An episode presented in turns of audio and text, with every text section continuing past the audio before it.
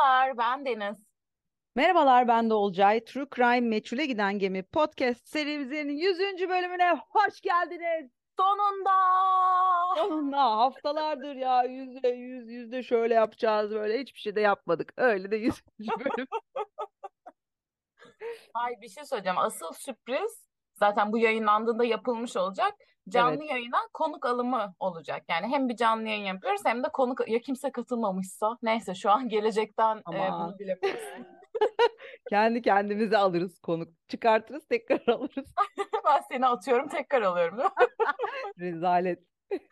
Bir şey söyleyeceğim. Normalde evet. Baştaki goygoylarımızı seven de var, sevmeyen de var. Ama bu yüzüncü bölüm olduğu için biraz goygoy yapacağız. Ee, belki Tabii şeyi ki. yazarız.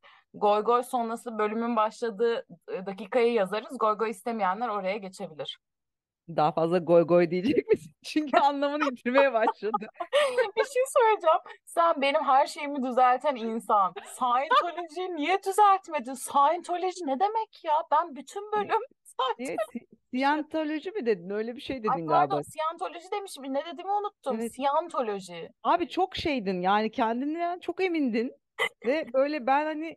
Araya girmek gerçekten istemiyorum. Çok kendine güveniyordun orada. Ben ilk dinledim şey oldum. Bunu ben neden böyle dedim ya falan dedim. Sonra baktım herhangi bir dilde böyle bir okunma var mı dedim. Böyle ukalalık yapacaktım ya biliyorsunuz ki ben Fransızca da alaka. o, o Fransızca da nasıl okunuyormuş acaba? Çünkü onlar her şeyi değiştirmeli. Öyle yani. Okunmuyor ki. Ayrıca Fransız değil ki. Bu niye Fransızca okuyamam? Abi ne bileyim Fransızlar biliyorsun ki her şeyi kendilerine göre düzeltiyorlar ya. Yani. Fransız demişken konuşmamız gereken bir Ya hayır. Biliyorum neden bahsedeceğini. O gelişinden anladım. Söyle seni, seni rezil. Dünya Kupası'nın finali vardı. Arjantin kazandı. Kimi tutuyordun sen? Ya ben bunu söylemek istemiyorum. Ben hiç kimseyi tutamadım. Çünkü Fransızlardan takdir edersin ki tiksiniyorum. Ama Arjantin'de Messi'yi sevmiyorum arkadaşlar. Ben hiç sevmiyorum. O yüzden ikisini de tutamam. Ya şöyle ben aslında ben, turnuvada ben pası tuttum, tutuyordum. Değil mi? Ben ilk ben başta de. pası tutuyordum. İşte ne bileyim kazansınlar istedim. Sonra bir noktada eşime sordum. Gerçekten ezik bir kız gibi dedim ki biz kimi tutuyoruz kardeşim dedim. Neyse o da şey dedi Arjantin'i tutuyoruz dedi işte Messi'nin tek bir e, tamamlayacağı şey kaldı o da Dünya Kupası finali falan. O dedim hadi tutalım. Maç Hı-hı. işte maç çok iyiydi bu arada sürekli işte. Güzel, evet güzel maçtı. Karışık duygular yaşandı. Oo yorumculara yaşandı. Bak adeta bir Sinan Engin. Ay çok fazla güldüm. Neyse şöyle. Ama çok saçma bir şey anlatacağım. Bakın Lütfen. Arjantin'i tutuyorum ya işte maç ilerliyor falan böyle sonra bir anda Fransa gol attı. Macron'u gösterdiler devlet başkanı Macron'a bir şey oldum böyle ilk daha doğrusu Arjantin attığında onun üzüldüğünü gördüm. Yani daha doğrusu üzüldüğünü hissettim. Sonra Fransa gol atınca böyle çok sevinçliydi arkada böyle bir sürü e, bölgesel şey giymiş, e, lokal kıyafetler giymiş Araplar vardı. Orada yalnız hissediyordu. Böyle yumruk yapıyor falan. Ya sana, sana ne? Sana ne ya? Ya bir politikacıyla bu kadar empati kuramazsın ya. Bu arada siyasi duruşunu falan beğenmiyorum. Yanlış anlamayın. Sadece o benim gizli kreşim. Çok üzgünüm bir an. Bayağı beğeniyorsun Macron'u. Evet. İnanamıyorum.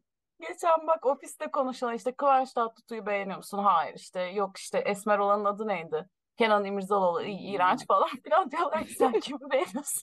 Macron'u söyleyemedin. Ya, sö- söyleyemezsin. Abi Macron nasıl beğenebilirsin? Bir şey söyleyeceğim. Demin Olcay'ın internetiyle ilgili bir sıkıntı oldu ve ben şey WhatsApp'tan ses gelmesin diye bilgisayardan WhatsApp'ı kapatmıştım. Linki yollayayım ya da ya oradan yazayım diye açacaktım. Onun yerine Google'a Macron yazdım yani. İnanamıyorum. İnanamıyorum sana. Bu bu artık bazı noktalar aşılmış. Ne yapacağız bilmiyorum. Aman Allah'ım. Peki bir şey soracağım. Senin Dünya Kupaları tarihinde böyle çok severek ama böyle yani hayranlığı aşan yani aşk boyutuna ulaşan bir futbolcu olmuş muydu senin hayatında? Futbolcu yani Roberto Carlos çok severdi ama aşk boyutunda değil yani çok beğenirdim. Yani Roberto Carlos'la arkadaş olmak isterim yani o şekilde. Ha, dışarılara çıkacaksın, McDonald's yiyeceksin. Ne bileyim, takılırdık öyle bir şeyler. Yani evet. Seninki? Benim şey vardı. Çok ama deva aşıktım yani ben ona. E, Portekiz'de Nuno Gomes diye bir e, abi vardı. Por- artık sene kaç bilmiyorum, hatırlamıyorum yani. Nuno nasıl yazılıyor? Bakacağım şimdi. Nuno Gomes. S ile galiba şey bitiyordu. Aa, deli severdi. Bu ne, evet, böyle çocuğa evet. benziyor. Lan Macron'u seven az adam bir yandan. Kes lan. Macron'u beğeniyorum diyor. Benim canım Nuno'ma ya da Nuno'ma. Bu adamın suratı biraz bana benziyor. A- aşkım. Ben bunu böyle dergilerden fotoğraflarını falan keserdim. Kaç senesiymiş ya bunun revaçta olduğu yıllar. Ben kaç yılında bu kadar ergenmişim. Bir şey söyleyeyim, hiç senin tipin gibi değil. Kaç yaşında bu? Şu an kırk altı yaşında. yetmiş altı doğumlu. bir seksen bir. yirmi yıl, yıl falan önce olsa. Kekeleme, dur sakin ol. Aşığım, çok aşığım. Ya böyle duvarlarıma falan asardım. Sonra tabii artık geçince yani o o ergenlik hali böyle onları sökmüştüm. Ben, abi bu ne ya, rezalet. Seni beğenmiyorum artık. Artık hayatımdan çık git. Bir şey soracağım. Ee, bana laf ediyorsun ama arkadaşlar sizce hangisi? Ay, kesin ben kaybedeceğim ya. Kimse Macron'u beğenmez. Kimse beğenmez. Abi şey yapalım mı? Nuno Gomes versus Macron. Fotoğraflarını da koyalım ama fotoğraf seçimini Aa. ben yapacağım. Herkes ya da herkes kendi adayının fotoğraf kendi seçimini yapsın. Kendi beğendiğini tabii ki ya. Benim var kafamda, o resim var çünkü. Ben de bulayım, belki iyi çıktığı bir fotoğraf vardır. Hiç fotojenik değil Macron ya. Aslında çok yakışıklı ama fotojenik değil. Burada kötü çıkmış kanka. Ya o muydu ya? Şeyle Almanya'nın eski şeyi kimdi ya, benim sevdiğim nene? Merkel. Ha, Merkel, Merkel'le bir toplantıda Merkel'i sarılıp öpmüştü ve Merkel buna böyle elini uzatmıştı, hatırlıyor musun? Adam bir şey yapar. Bir şey söyleyeceğim, adam çok antipatik zaten. Dün sen kupa törenini izledin mi? Yok, İzlememişsindir, niye izliyorsun? Ha. Ben izledim. Neyse böyle şey, sanki yakın arkadaşlarmış gibi herkesin sırtına vuruyor falan. Kimse sallamıyor bunu. İşte Messi ile arkadaşmış gibi böyle şakalar yapıyor falan. Tam benim yapabileceğim bir şey. O yüzden beğenmiş. Ay, yeni bölüme başlamadan önce bir goy goy daha yapabilir miyim? Sayın dinleyiciler, goy goya izin var mı? Vallahi ya güzel kardeşlerim, yani Deniz ne der bilmiyorum ama biliyorsunuz ki bizim paşa gönlümüz nasıl isterse bu podcast öyle devam edecek. yüz bölüm nasıl geldiyse bundan sonra da öyle. Kimse kusura bakmasın. Eleştiri kabul etmiyorum. Yok be, ediyoruz aslında. Neyse. Ya. Şöyle, demin telefonum çaldı. Beni günlerdir Vodafone arayıp duruyor ama Vodafone'un beni araması için bir neden yok aslında. Ben şey böyle sayıları unuturum, sayılardan hiç anlamam ama benim e, fark etmişsinizdir, ikimiz de deadline konusunda çok iyiyizdir. Ben de bazı deadline'larımı asla unutmam. Yani benim Vodafone e, sözleşme tarihimin Şubat ortası ya da Şubat sonu olduğunu biliyorum, hatırlıyorum. O yüzden şu anda beni aramalarına gerek yok. Bir de tarife değişikliğini zaten uygulamadan yapabiliyoruz. Neyse işte arıyorlar arıyorlar arıyorlar arıyorlar. Bugün açayım dedim. Açtım. Sanki ben aramışım gibi bir tavırlar böyle. Efendim falan diyecek adam. Neyse işte öyle öyle işte size yeni bir tarifem var. Neymiş bakalım anlatın dedim.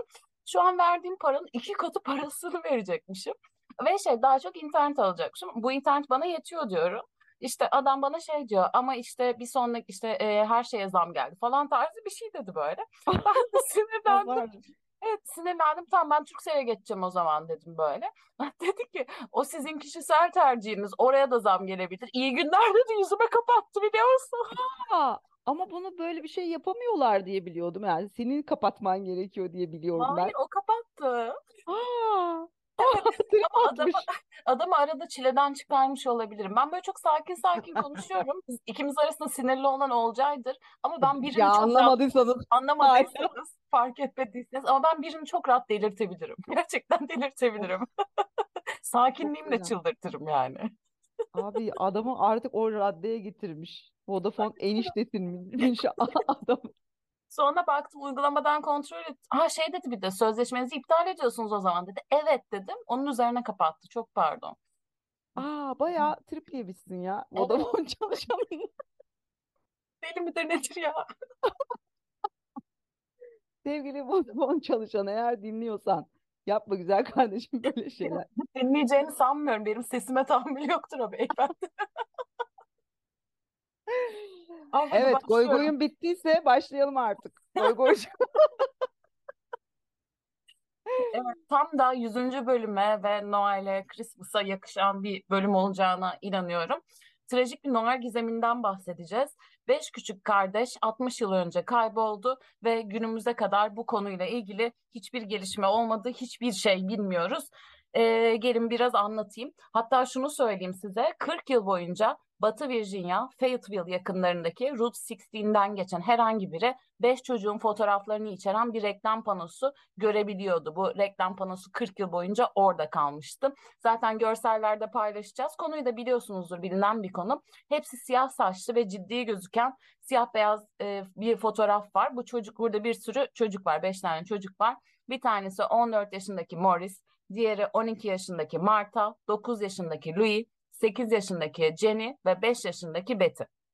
Fayetteville ana caddesi yüz metreden uzun olmayan küçük bir kasaba bu arada ve her küçük kasabada olduğu gibi bizim işlediğimiz bütün kasaba cinayetleri, kasaba kayıp hikayelerinde olduğu gibi çok fazla dedikodu var. O yüzden bu davada e, konuşulan şeylerin ne kadarı kanıtlandı bu bir muamma. Biz olabildiğince gerçeklerden yola çıkmaya çalışacağız.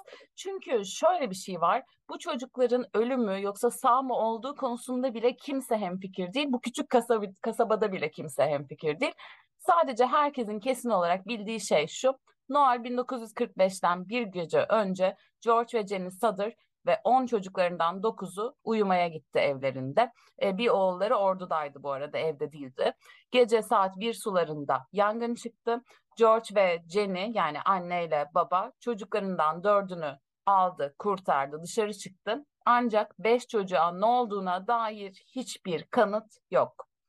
Ve evlerin alev, alevler içinde kalmasının ardından ortadan kaybolan bu çocukların tüyleri ürpertici hikayesine girdikçe, yani soruları sordukça, sürekli yeni bir şey sordukça ee, daha çok gizem ortaya çıkıyor. Cevaplarda da çok fazla soru işareti bulunuyor.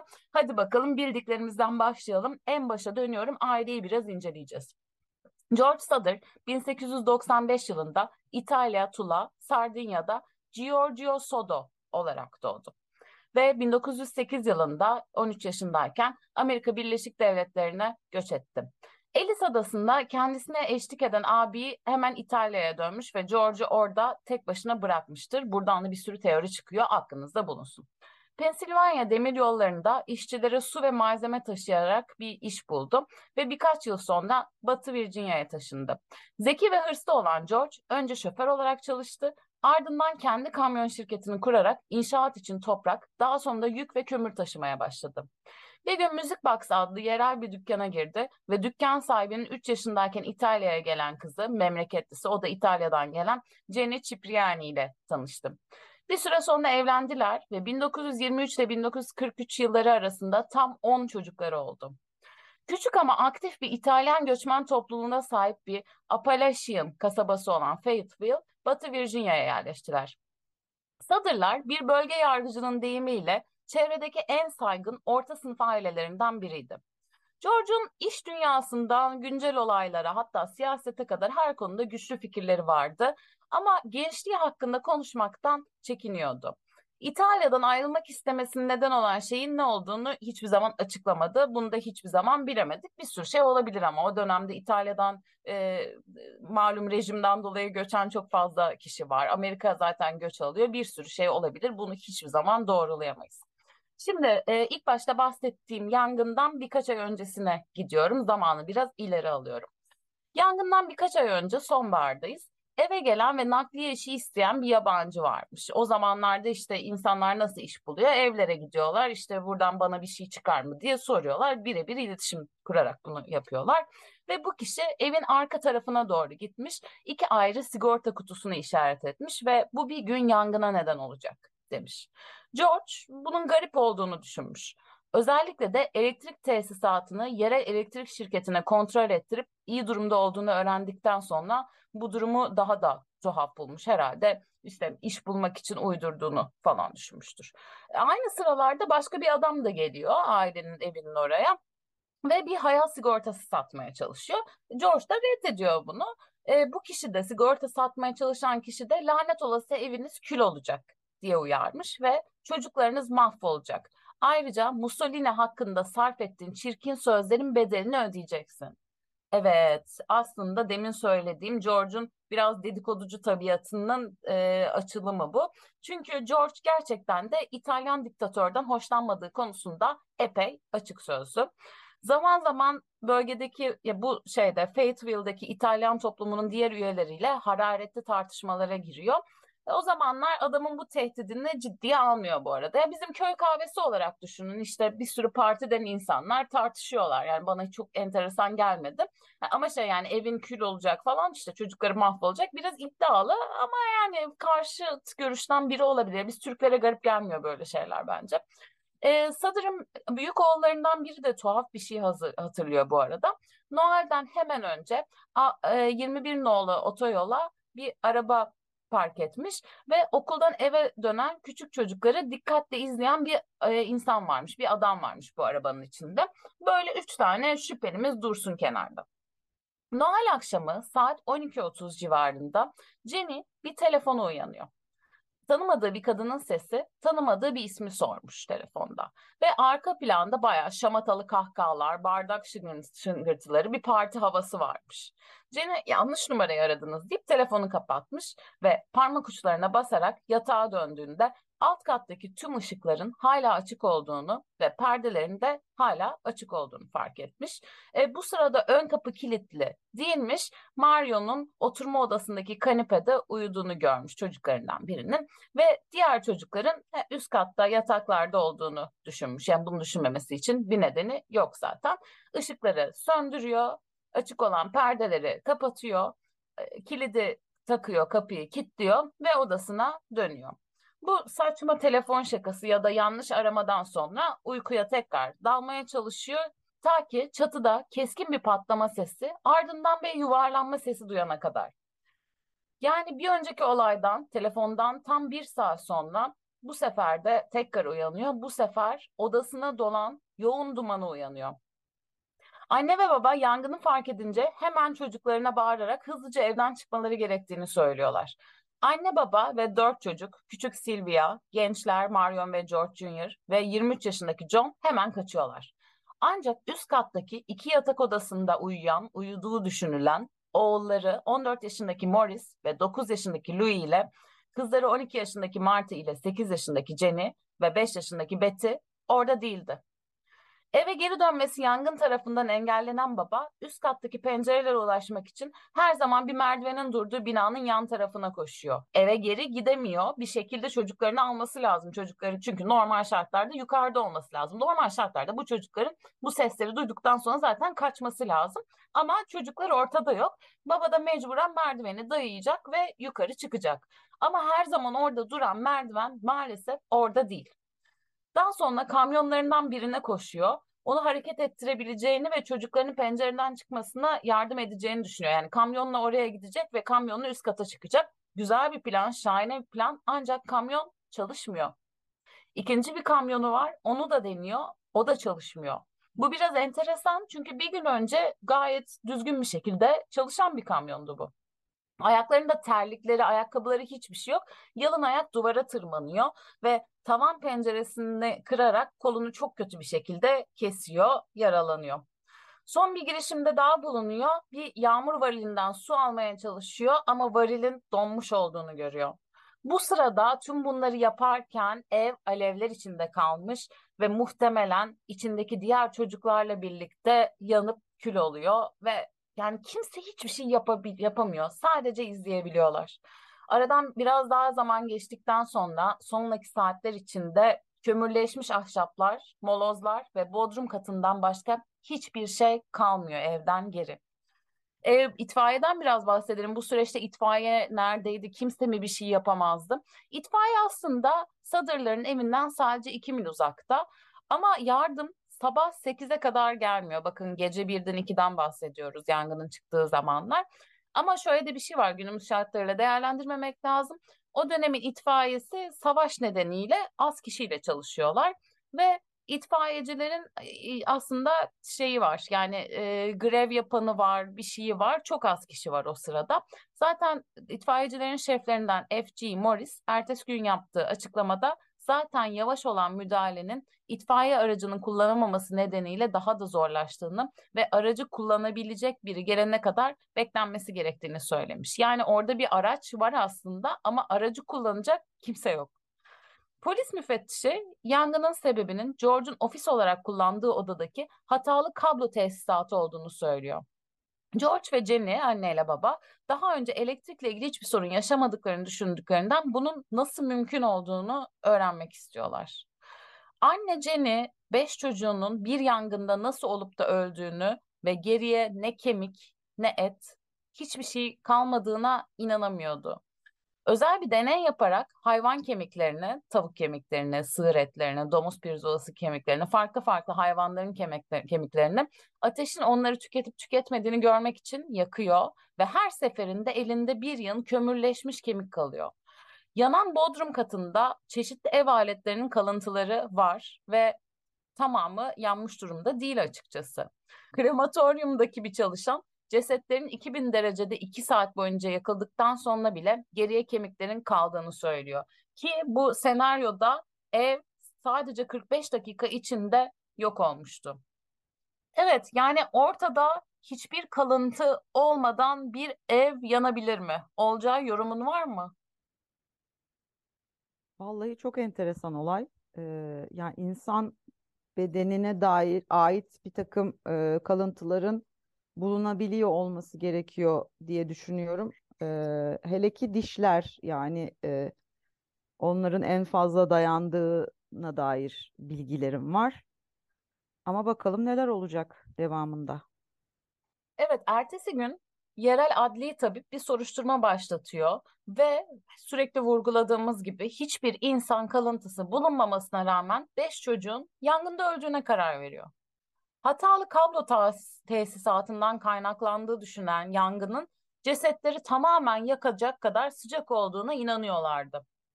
Jüri üyeleri arasında Giorgio, Mussolini karşıtı sözlerinin cezası olarak evinin yakılacağı ve çocuklarının yok edileceği yönünde tehdit eden adam da vardı.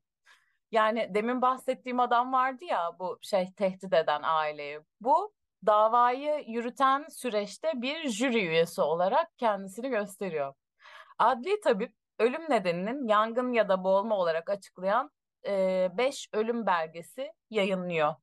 Beden olmadan nasıl ölüm belgesi oluyor? Bu da enteresan. iki Ocak bin dokuz yüz kırk altıda cenaze töreni düzenleniyor. Anne ve baba cenaze törenine katılmayacak kadar kötü durumda, hayatta kalan çocukları bu cenazeye katılıyorlar. Kısa bir süre sonra hayatlarını yeniden kurmaya başlıyor aile ve George, baba, bodrum katını bir metre toprakla kaplıyor ve alanı kaybettikleri çocuklar için bir anma bahçesine dönüştürüyor. Jennie, anne, anısını yaşattıkları çocuklarının bir yerde yaşıyor olabileceğine inanmaya başlamasına rağmen hayatının geri kalanında bu bahçeye, çocukların anısı olduğunu düşündüğü bahçeye özenle bakıyor. Bir telefon tamircisi Sodder'lara hatların yanmış değil, kesilmiş gibi göründüğünü söyledi. Eğer yangın elektrik kaynaklı olsaydı, resmi raporda belirtildiği gibi hatalı kablolama sonucu olsaydı, elektriğin kesilmiş olacağını fark ederlerdi. Yani bu durumda alt kattaki odaların ışıklarının açık olmasını nasıl açıklayacaklardı? İlk başta bahsettim ya, kadın telefon konuşmasından sonra ışığın e, açık olduğunu fark ediyor ve kapatıyor. Yani tam o arada mı kapatıldı bu? Tam o arada mı e, biri kesti, eğer kesildiyse? Bir görgü tanığı yangın mahallinde bir adamın araba motorlarını sökmek için kullanılan bir takozu aldığını gördüğünü iddia etti. George'un kamyonlarının çalışmamasının nedeni bu adam olabilir miydi? Ya biri gerçekten bu evi çılgınca yakıp sonradan da kurtulmalarının kurtulmalarına imkan vermemek için bu kadar detaylı plan yapabilir miydi? Bizce yapabilir. Bir gün aile bölgeyi ziyaret ederken Silvia, çocuklardan biri, bahçede sert kauçuk bir nesne buldu. Jennie, anne, çatıdaki sert gümbürtüyü ve yuvarlanma sesini duyduğunu hatırlıyordu. Baba, bunun savaşta kullanılan türden bir ananas bombası olduğu sonucuna vardı. Napalm bombası olarak da geçiyor. Zaten savaş döneminden bahsediyoruz. Böyle bir bomba varmış. Gayet de mantıklı. E, bundan sonra çok enteresan şeyler de olmaya devam ediyor olacak. Bize anlatmak ister misin? Tabii ki e, yani giderek daha da ilginçleşiyor hikaye. Bir kadın yangın devam ederken kayıp çocukları yoldan geçen bir arabadan bakarken gördüğünü iddia ediyor. Fayetteville ile Charleston arasında yaklaşık elli mil batıda bir turist durağı işleten başka bir kadın yangından sonraki sabah çocukları gördüğünü söylüyor. E, polise hatta onlara kahvaltı servisi yaptım diyor. Turizm merkezinde Florida plakalı bir araba da vardı. Yani işte bu işletmenin olduğu yerde böyle de bir araba olduğunu söylüyor bu kadın. Charleston'daki bir otelde çalışan başka bir kadın çocukların fotoğraflarını bir gazetede görmüş ve beş çocuktan dördünü yangından bir hafta sonra bu çocuklara rastladığını söylemiş. Kadın yaptığı açıklamada çocuklara iki kadın ve iki erkek eşlik ediyordu. Hepsi de İtalyan kökenliydi diyor. Tam tarihi hatırlamıyorum ancak tüm grup otele kayıt yaptırdı ve birkaç yataklı büyük bir od- odada kaldılar. Gece yarısı civarında kayıt yaptırdılar. Çocuklarla dostane bir şekilde konuşmaya çalıştım ancak adamlar bana öyle düşmanca baktılar ki bu çocuklarla konuşmama izin vermediler. Ee, çok düşman, düşmanca bir tavırları vardı. Adamlardan biri daha sonra arkasını dönüp hızla İtalyanca konuşmaya başladı ve e, grubun tamamı benimle iletişim kurmayı kesti. Başka bir şey söylemedim ben de onlara ve ertesi sabah da zaten erkenden otelden ayrıldılar diye anlatıyor olayı. bin dokuz yüz kırk yedi yılında George ve Jennie, anne ve baba, e, Federal Soruşturma Bürosu'na olayla ilgili bir me- mektup gö- gönderiyorlar. Ve e, işte F B I'nin başındaki insandan şöyle bir yanıt alıyorlar. Her ne kadar yardımcı olmak istesem de söz konusu mesele yerel nitelikte görünmektedir ve bu büronun soruşturma yetkisine girmemektedir. Hoover, yani bu F B I'nin başındaki adam, Hoover'ın ajanları yerel makamlardan izin almaları halinde onlara yardımcı olabileceklerini söylüyorlar. Ancak Fayetteville polisi ve itfaiyesi bu e, isteklerini reddediyor ailenin. Daha sonra Sodder'lar bir özel dedektif tutuyorlar. Ayrıca Fayetteville'li bir papazdan itfaiye şefi Maurice hakkında ilginç bir hikaye dinliyorlar. Maurice hiçbir kalıntı bulunmadığını iddia etmesine rağmen E, güya küllerin arasında bir kalp bulduğunu söylemişti. Onu bir kutunun içine saklayıp olay yerine gömdüğünü iddia ediyor. E, Morris'i onlara burayı göstermesi için ikna etmeye çalışıyor özel dedektif. İşte birlikte kutuyu kazıp çıkarıyorlar ve doğruca e, yerel bir işte bölgedeki e, cenaze levazımatçısına götürüyorlar. Ancak e, levazımatçı kalbi inceliyor. Fakat e, yangından etkilenmemiş bir sığır ciğeri olduğuna e, karar veriyor. Yani bu sonuca varıyor. Kısa bir süre sonra Sodder'lar itfaiye şefinin başkalarına kutunun içindekilerin yangında hiç bulunmadığını söylediği, herhangi bir ka- kalıntı bulmanın aileyi soruşturmayı durduracak kadar yatıştıracağı umuduyla sığır ci- ciğerini enkaza gömdüğü söylentilerini duydular. Yani bir ailenin duygularıyla daha ne kadar oynanabilir, e, beş çocuğunu yitirmiş bir ailenin duygularıyla daha ne kadar oynanabilir diye tekrarlamak istiyorum. Bir de bir şey söyleyeceğim. E, sığırın bile kalbi yangında etkilenmiyorsa ve duruyorsa çok enteresan değil mi çocuklardan bir şey kalmaması? E, evet yani belki de anladığım kadarıyla benim e, herhangi bir şeye uğramamış, yani yangınla temas etmemiş bir ciğer de koymuş olabilir, o da belli değil tabii de. Ee, ama zaten şey e, özellikle kalp de şey kalıyormuş yangında, yani uzun süre dayanıyormuş. Ya, ciğeri bilemem tabii de.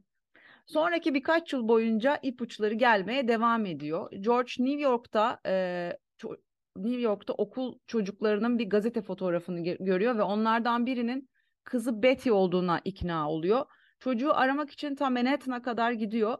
Ancak tabii e, aile onunla konuşmayı reddediyor. Yani ne alaka bizim kızımızla e, iletişim kurmak istiyorsun diyorlar e, şey, George'a.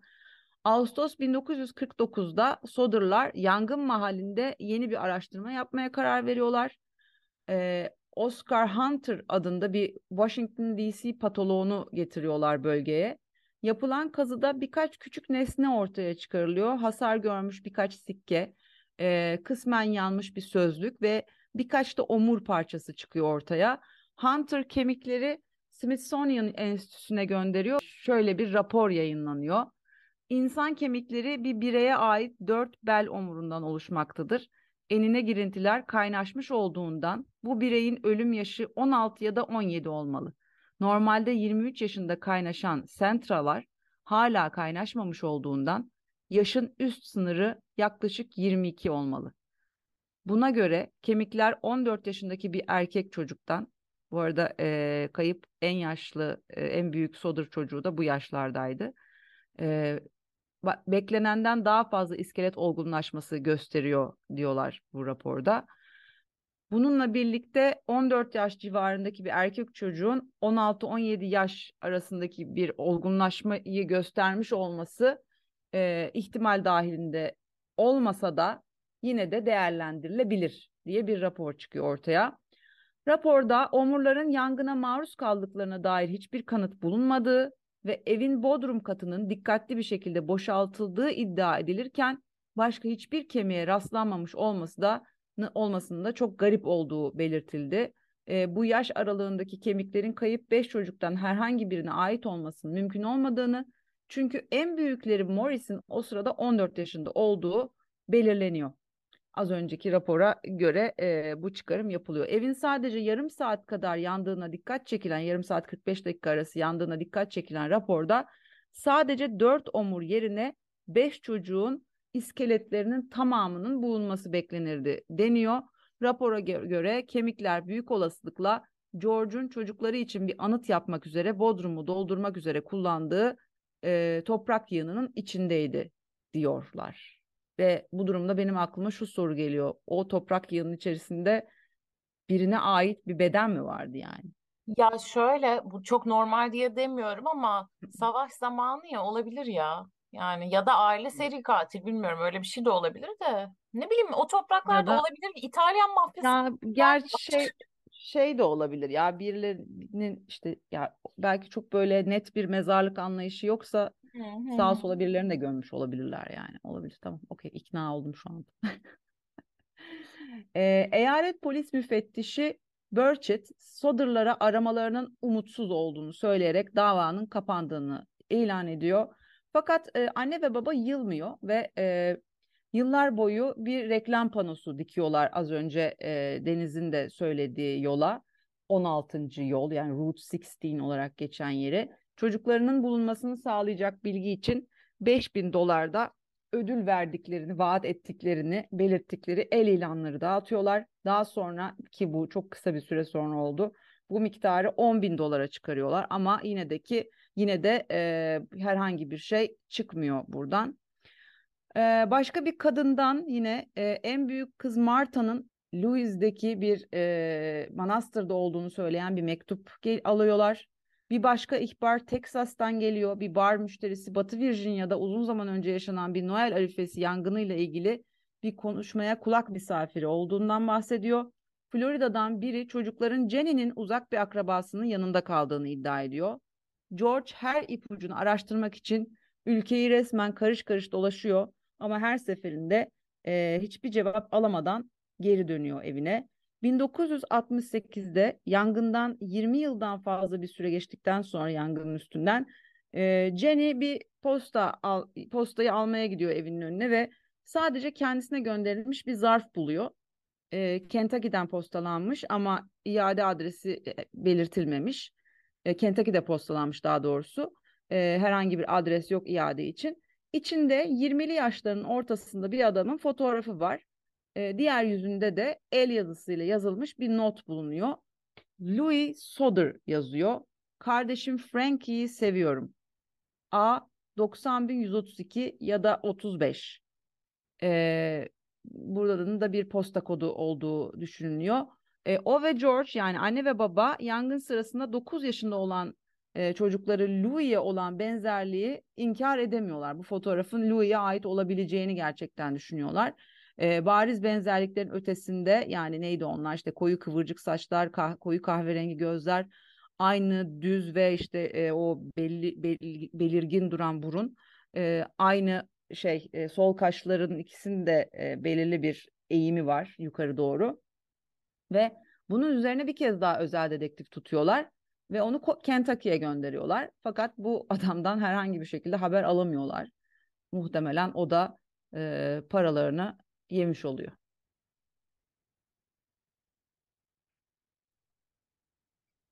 Sodder'lar mektubu ya da işte posta damgasındaki kasabanın adını yayınlamaları halinde oğullarına bir zarar gelmesinden korkuyorlardı.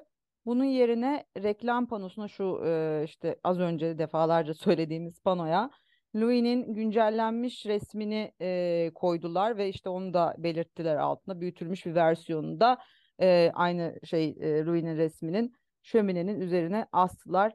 George bir röportajında bizim için zaman daralıyor dedi. Ama biz sadece bilmek istiyoruz. Eğer yangında öldülerse ikna olmak istiyoruz. Aksi takdirde onlara ne olduğunu, başlarına ne geldiğini bilmek istiyoruz diyor. Ve bu da tabii ki bir anne ve baba için çok da haklı bir serzeniş. Bir yıl sonra bin dokuz yüz altmış sekizde hala davada bir gelişme olmasını umarken George artık hayatını kaybediyor. Ee, Jennie arazinin etrafına bir çit çektiriyor ve evine odalar eklemeye başlıyor. Dışarısıyla arasına e, bir katman koyuyor aslında ve üstüne de yine aynı şekilde bir katman ekliyor, inşa ediyor. E, yangından bu yana e, yaz tuttuğunu göstermek için sadece siyah giyiyor. Du ve bin dokuz yüz seksen dokuzdaki ölümüne kadar da siyah giymeye devam etti. Daha sonra bu pano nihayet indiriliyor. E, o öldükten sonra da çocukları ve torunları soruşturmayı sürdürdüler ve kendi teorilerini ürettiler. E, buna göre yerel mafya e, adamı yani George'u işe almaya çalışmış ama o reddetmişti. E, ondan zorla para almaya çalışmışlardı. O bunu da reddetmişti. Dolayısıyla e, çocuklar e, bu işte mafya tarafından kaçırılmış olabilirdi deniyor. E, bir başka şey yine mafya e, uzantısında İşte Sodder neydi? George Sodder bir kömür kamyonu işletmesi vardı bu adamın. İşte kömür e, kamyonları vardı, kömür taşıyordu vesaire. E, ve aslında bu kömür endüstrisi Amerika'ya taşınan bu İtalyan ailelerinin oluşturduğu mafya tarafından e, sürekli bir baskı altındaydı. Çünkü orası o yıllarda özellikle e, savaş yıllarında e, başarılı, yani iyi bir endüstriydi, o para getiren bir endüstriydi. Ee, çocukların kaybolmasında bu bağlamda e, bu örgütün parmağı olabileceği söyleniyor. Zaten bu hani e, Louis'nin daha sonra yetiş- yani işte güya Louis'nin olduğu iddia edilen bir e, mektup gelmişti ya, Louis'den gönderildi, Kentucky'den gönderilmişti. E, orada da bir posta kodu vardı, doksan bin yüz otuz iki ya da yüz otuz beş diye. doksan bin yüz otuz iki o dönemde Sicilya'nın Palermo kentinin posta koduydu. Ve e, bir kere Deniz'in söylediği gibi e, şeyde daha önce Sodder'ların kendileri de İtalyan köken, yani bunu da birçok kez söyledik ama e, soy isimlerin orijinali Soddu idi. E, dolayısıyla belki hani böyle bir şey de olabilir deniyor.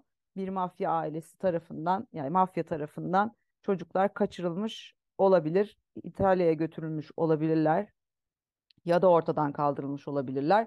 Her ikisi de biri Ee, endüstride daha fazla yer edinebilmek için, biri de George onları işbirliği anlamında reddettiği için. Deniz, mafya teorisine ne diyorsun? Ee, olabilir, olabilir. Ben benim sadece başka bir fikrim var. En son mu söyleyeyim? En son söyle, en son. Bir tamam. Tane daha şeyimiz var çünkü. Mafya olabilir. Yani şey, İtalyanlar, ya çok şey konuşacağım şu an, sadece Netflix filmi izleyen bir cahil gibi konuşacağım ama İtalyanlar böyle işte kökenlerine çok önem verip işte hep beraber yaşıyorlar ve aralarında Mussolini sever ve Mussolini'den nefret eden birinin olması belki onlar için korkunç bir şeydir ve e, bu şeydir ya, yani inanılmaz bir ayrışmaya yol açıyordur belki tüm kasabada. O yüzden bunlara belki bir şey yapmış olan başka bir mafya olabilir mi? Olabilir. Sence? Evet. Olabilir, bence de olabilir. Yani her e, iki, hem Mussolini tarafı hem de bu mafya tarafıyla alakalı olarak olabilir yani. Çocukları gerek gözdağı vermek adına gerek de e, çocukları başka bir tarafta büyümek. Ya kendi içleri için de yani belki mafya düzeni içerisinde yetiştirmek üzere bile kaçırmış olabilirler. Her şey olabilir burada. E, başka bir teoriye göre de e, çocukları tanıdıkları biri, aileden birileri, yine büyük geniş aileden birileri kaçırdı deniyor. Ee, işte ön kapıdan içeri girmiş olabilir. Gerçi daha sonra şey e, Jennie ön kapıyı kilitlemişti ama e, işte kilidi açmış olabilir ya da anahtar belki onda olabilir deniyor. E, ve işte e, şey daha daha öncesinde Mesela o sigortacının söylediği şey var, ee, işte yangın çıkabilir, çocuklar işte çocukların başına bir şey gelebilir. Bundan haberdar olup çocukları kurtarmak isteyen birileri olabilir. Ee, ya da işte az önce e, Deniz'in dediği gibi bu e, Mussolini karşıtı görüşlerden bu çocukları uzaklaştırmak için yine aile devreye girmiş olabilir diye bir takım teoriler var. Buna ne dersin? Olabilir, olabilir. Yani... Ee, şeyler bence boş tiplerdi, yok işte buradan yangın çıkacak, şöyle çıkacak diyenler. Yani belki o burada bir sıkıntı olabilir demiştir, zamanla o yangına yangın demişti zaten, çocukların ölecek demişti gibi böyle dedikodu girdabına da dönmüş olabilir diyorum. Bence de ya, onlar böyle kasabanın ya çoğu aslında işte biz şurada gördük, burada gördük, şöyle gördük çocukları falan diyenlerin ben tamamen Ee, dönemin dedikodu tufanına yakalanmış e, sakinler olduklarını düşünüyorum. Çoğu da birilerini çocuklara benzetmiş olabilir yani. Bir de şey, çocuklar mesela çocuklara baktığımda benim arkadaşlarımın çocukluklarına da benziyorlar. Ya Türkiye'de benziyorlar. Yani herhangi birine benzeyebilir bu çocuklar zaten. Ya evet evet oradan yani o siyah beyaz ve böyle yani bulanık e, fotoğraflardan neyi görüp de neyi benzetebilirsin ki? Ancak ve ancak tamamı yan yana olacak ve işte o yaş skalasına göre böyle evet, boy boy evet. dizilmiş olacaklar ki o zaman, ancak o zaman böyle olursun. Aynen. Evet evet yani tek tek gördükten sonra bence çok çok saçma yani, pek şey tutarlı değil orası. Senin teorin nedir güzel kardeşim? Çok saçma bir teori geliyor, hazır mısın? Lütfen asla hiçbir teori saçma değildir. Bunu Şimdi... sen bana söylemiştin. Şimdi şeyi hatırlıyor musunuz? George ilk İtalya'dan buralara geldiğinde bir anda abisi bunu terk ediyordu. Kendisi ülkesine dönüyordu falan. Bence orada bir sıkıntı oldu. Yani ya işte yaraladı ya kavga etti bilmem ne falan. Ben bu George'un biraz ters bir tip olduğuna inanıyorum. Bir de bu teoriye devam etmek için bir bilgiye ihtiyacım ama bu bilgiye asla ulaşamayacağım için bol keseden sallayabilirim. Bu e, hep beraber kaybolan ya da ölen çocuklar gruptaki diğerlerine göre daha mı yakın arkadaştı? Bunların küçük bir çetesi mi vardı? Bunların beraber yaptığı bir şey mi vardı? Ya diğer çocuklardan ayrıştıran bir gruplaşma var mıydı, yok muydu? Bunu merak ediyorum çünkü bence vardı ya da bunlar bir şekilde babası bunları dövüyordu ya da taciz bir şey vardı ve birleştiler, bu evi de yakarız dediler ve kaçıp gittiler buradan. Ben buna inanıyorum. Çok mantıklı, çok mantıklı. Ben de çocukların ikna ettin. Ee, çocukların bir şekilde evi yaktığını düşünmüştüm ben de. Hmm. O beş çocuğun. Değil mi? Ee, yani evet, çünkü en mantıklısı öyle oluyor. Ee, yani çünkü beş çocuğu aynı anda kaçırmak e, ya da bir şey mümkün değil yani. Bir tanesi bir tanesi en azından e, bir şey yapar yani, bir ses çıkarır, bir şey olur. E, zaten hani ortada olmadıkları belli. Yangında hiçbir şey çıkmıyor ortaya. Ama sonrasındaki mesela şeyi ben algılayamadım. Hadi diyelim çocuklar yaktılar, sonra da kaçtılar. Ee, niye mesela işte polis vesaire de şey bu kadar hiç araştırmak istemeyip hemen üstünü örtmek istiyor? Sanırım şey uğraşmak e, istemiyorlar. Kapatmak için. Adamı evet. sevmiyorlar. Mussolini'ye laf ediyordu bu zaten diyorlar. Bence. Olabilir. Olabilir yani şey yap, yapıyor olabilirler. Uğraşmak Çünkü istemiyor olabilir. Belki oranın polisi de İtalyan kökenlidir ve kıl oluyordur yani. Olabilir. Evet, evet. Doğru olabilir. Bu arada şeyine katılıyorum. George'un e, sinirli ve böyle çok tepki çeken, dikkat çeken bir adam o. Belki de hakikaten herkes gıcık oluyordu yani. Ve ona yardım etmek istemediler. Evet. Yani belki bu arada şeyleri de, o arabaları bence çocuklar bozdu ama arabalar alakasız bir evet. şeyden dolayı da bozulmuş olabilir. George'a biri sinir olmuştur. Aa başlarım senin arabana deyip arabalarını bozmuştur yani, kamyonlarını bozmuştur. Olabilir. Olabilir, olabilir. Yani çocuklar bence de ya çocuklarda bitiyor iş. Hatta işte o e, merdiveni falan da onlar kaldırmışlardır. E, ya beş çocuk bence beş çocuk epey zeki olabilir ya yan yana geldiklerinde. Kesinlikle, kesinlikle. Senin teorin yani. Muydu? Ya ben de evet bunu yani daha detayını düşünemedim ama çocuklar bir araya gelip bir yangın çıkarmış olabilirler diye düşünmüştüm. Hatta böyle şey işte o yuvarlanma sesi bilmem ne bir şeyler bir şeyler duymuş ya evet. anne. Ya çocuklar orada bir şeyler karıştırıyorlardı yani o şey anne uyuyunca ya da anne baba uyuyunca bir anda böyle işte organize oldular ve sonra işte e, ses çıkardılar, bir şey yaptılar, paniklediler, bir an önce çıkardılar ve uzaklaştılar.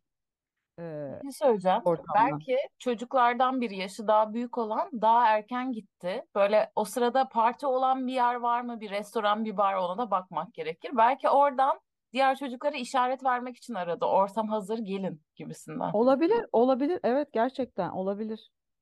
Olabilir, o da olabilir bak. Güzel. Güzel bağladık ha. Çok iyi bulduk ya. Evet, oha çok iyiyiz. Şimdi kesin biri bir yorum yapacak mı, biz şey diyeceğiz. Aa saçma evet. olmuş ya. Aa, hadi ay, ya tutarsız. Aa, biliyor muydunuz bu detayı? Hı, tamam. O zaman e, şöyle de devam edip bitireyim. Sodder'ın hayatta kalan e, en küçük ve son çocuğu Silvia iki bin yirmi birde vefat ediyor. E, ve o da aslında ölene kadar kardeşlerinin yangında öldüğüne inanmıyordu. E, kayıp olan büyük kardeşleri eğer hayatta kalmışlarsa muhtemelen artık kayıp değillerdir ama onlar da ölmüşlerdir diyorlar efendim. E, olayı inceleyen pek çok hafiye ve yazar çocukların gerçekten de bin dokuz yüz kırk beş yılında öldüğüne inanmakta. E, bununla birlikte cevap cevaplanmamış pek çok soruyla birlikte dava gerçek bir çözülmemiş gizem olarak kalmaya da devam ediyor. Son olarak şeyi söyleyeyim. E, bu neredeyse kırk yıl boyunca Batı Virginia, Fayetteville yakınlarındaki karayolunun üzerinde aslan e, devasa reklam panosunda ne yazdığını söyleyip bitiriyorum. Üzerinde söylediğimiz gibi beş çocuğun resmi vardı. Sonradan Louis'nin güya yetişkin halindeki resmi de eklenmişti burada buraya. Ve e, şu yazı yer alıyordu orada. bin dokuz yüz kırk beş Noel arifesinde evimiz ateşe verildi. Ve yaşları beş ile on dört arasında değişen beş çocuğumuz kaçırıldı. Yangın başladıktan sonra ışıklar hala yanıyor olmasına rağmen yetkililer arızalı kablolarda bir sorun olduğunu söylediler ve bu suçlamalarını buna göre yönelttiler. Resmi raporda çocukların yangında öldüğü belirtilmiş ancak kalıntılarda herhangi bir kemik bulunamamıştı ve yangın sırasında ya da sonrasında herhangi bir yanık et kokusu dahi ortalıkta yoktu. Peki e, polisin ve kolluk kuvvetlerinin motivasyonu neydi? Neden bizim bu e, yalanlara yıllar boyunca inanmamızı e, istediler? Bunu bilmiyoruz ve otuz yıl geçse de soruşturmayı devam ettirmek için hala geç değil diyerek e, bu panoyu da size özetlemiş olalım. Bir şey söyleyeceğim bir de. Biliyorum bitirdik ama o sırada yangın sırasında yanıyor olsalar ses çıkmaz mı ya hakikaten? Ya bilmiyorum, çok gürültülü bir şekilde de yanıyor olabilir şey. Hmm. Yani yakınım civarımda, yani benim yaşadığım apartmanda bir kere yangın çıkmıştı ama öyle bir yangına şey e, rastlamadım yani hiç. Bilmiyorum yani o yüzden. Enteresan. Bu bölüm bu arada çok fazla öneren kişi oldu. Hepinize ayrı ayrı teşekkür ederiz. Gerçekten çok fazla vardı. Yani bir, bir, bir buçuk yıldır sürekli öneriyorsunuz. Biz de özel bir gün bekledik açıkçası bunu yapmak için. Böyle çok konuşulan davalar bir antipati oluşturuyor bizde. O yüzden onu bir şeyle birleştirmek istiyoruz. O yüzden beklettik açıkçası. Evet, evet, evet. Kesinlikle. E, bu arada Denizciğim ben de şimdi biraz e, şimdi kayıt kayıt alırken tabii arada bir boşluk oluyor. E, o sırada bekliyorum işte Deniz'in kaydetmesini. E, dedim ki bu beklemeyi biraz hani şey yapayım, Macron'u araştırayım birazcık. Önemli bir şey söyleyeceğim zannettim ama hemen. E, Söyle. E, Macron'un eski eşinin e, ben unutmuş eski eşi diyorum eşini unutmuşum tabii, niye Macron hayatımda önemli bir yer kaplamadığı için. İşte baktım o şeylerine baktım bakayım boyu kaçmış dedim bir yetmiş üçmüş falan filan. Sonra Brigitte Macron'u gördüm. Brigitte Macron altmış dokuz yaşında, e, bizim abimizden yirmi yaş büyük bir neymiş, öğretmen miymiş neymiş? Evet, lisedeki öğretmeniyle evlendi. Aa bebeğim, lisedeki öğretmeniyle, neyse Allah'ım hayret bir şey ya. E, yani evet böyleymiş, bilmiyorum. Yani, yani rakibim Brigitte Macron. Çok senesi kalmış gibi gözükmüyor. Ben de sana bir şey söylemek istiyorum. Lütfen. lütfen. Ben de demin kaydı e, toparlarken tabii ki bir e, ruh hastası olarak senin adamı araştırdım. Seninki kime Bilmiyorum. benziyor biliyor musun? Başka bir futbolcuya. Pierre van Hooijdonk'a benziyor. Bir ara Fenerbahçe'de de oynamış olan Hollandalı futbolcuya benziyor. Onu da beğeniyor musun? Hayır be. Van Hooijdonk bir dakika ya. Van Hooijdonk yazıyorum bir daha. Ya hiç de benzemiyorlar. Aynısı. Hiç de benzemiyor. Hayır abi. Dinleyicilerimize söyle, Pierre van Hooijdonk'la Nuno Gomes birbirine benziyor mu? Alakaları bile yok ya. Gayet benziyor. Üf, rezalet. Neyse, Ay tamam. tamam bu canlı yayından daha eğlenceli olmaya başladı. Kapatalım artık, bu ciddi bir bölüm. Evet evet, tamamdır. O zaman görüşmek üzere. yüz birinci bölümde görüşürüz. Ee, iyi günler. Hoşçakalın.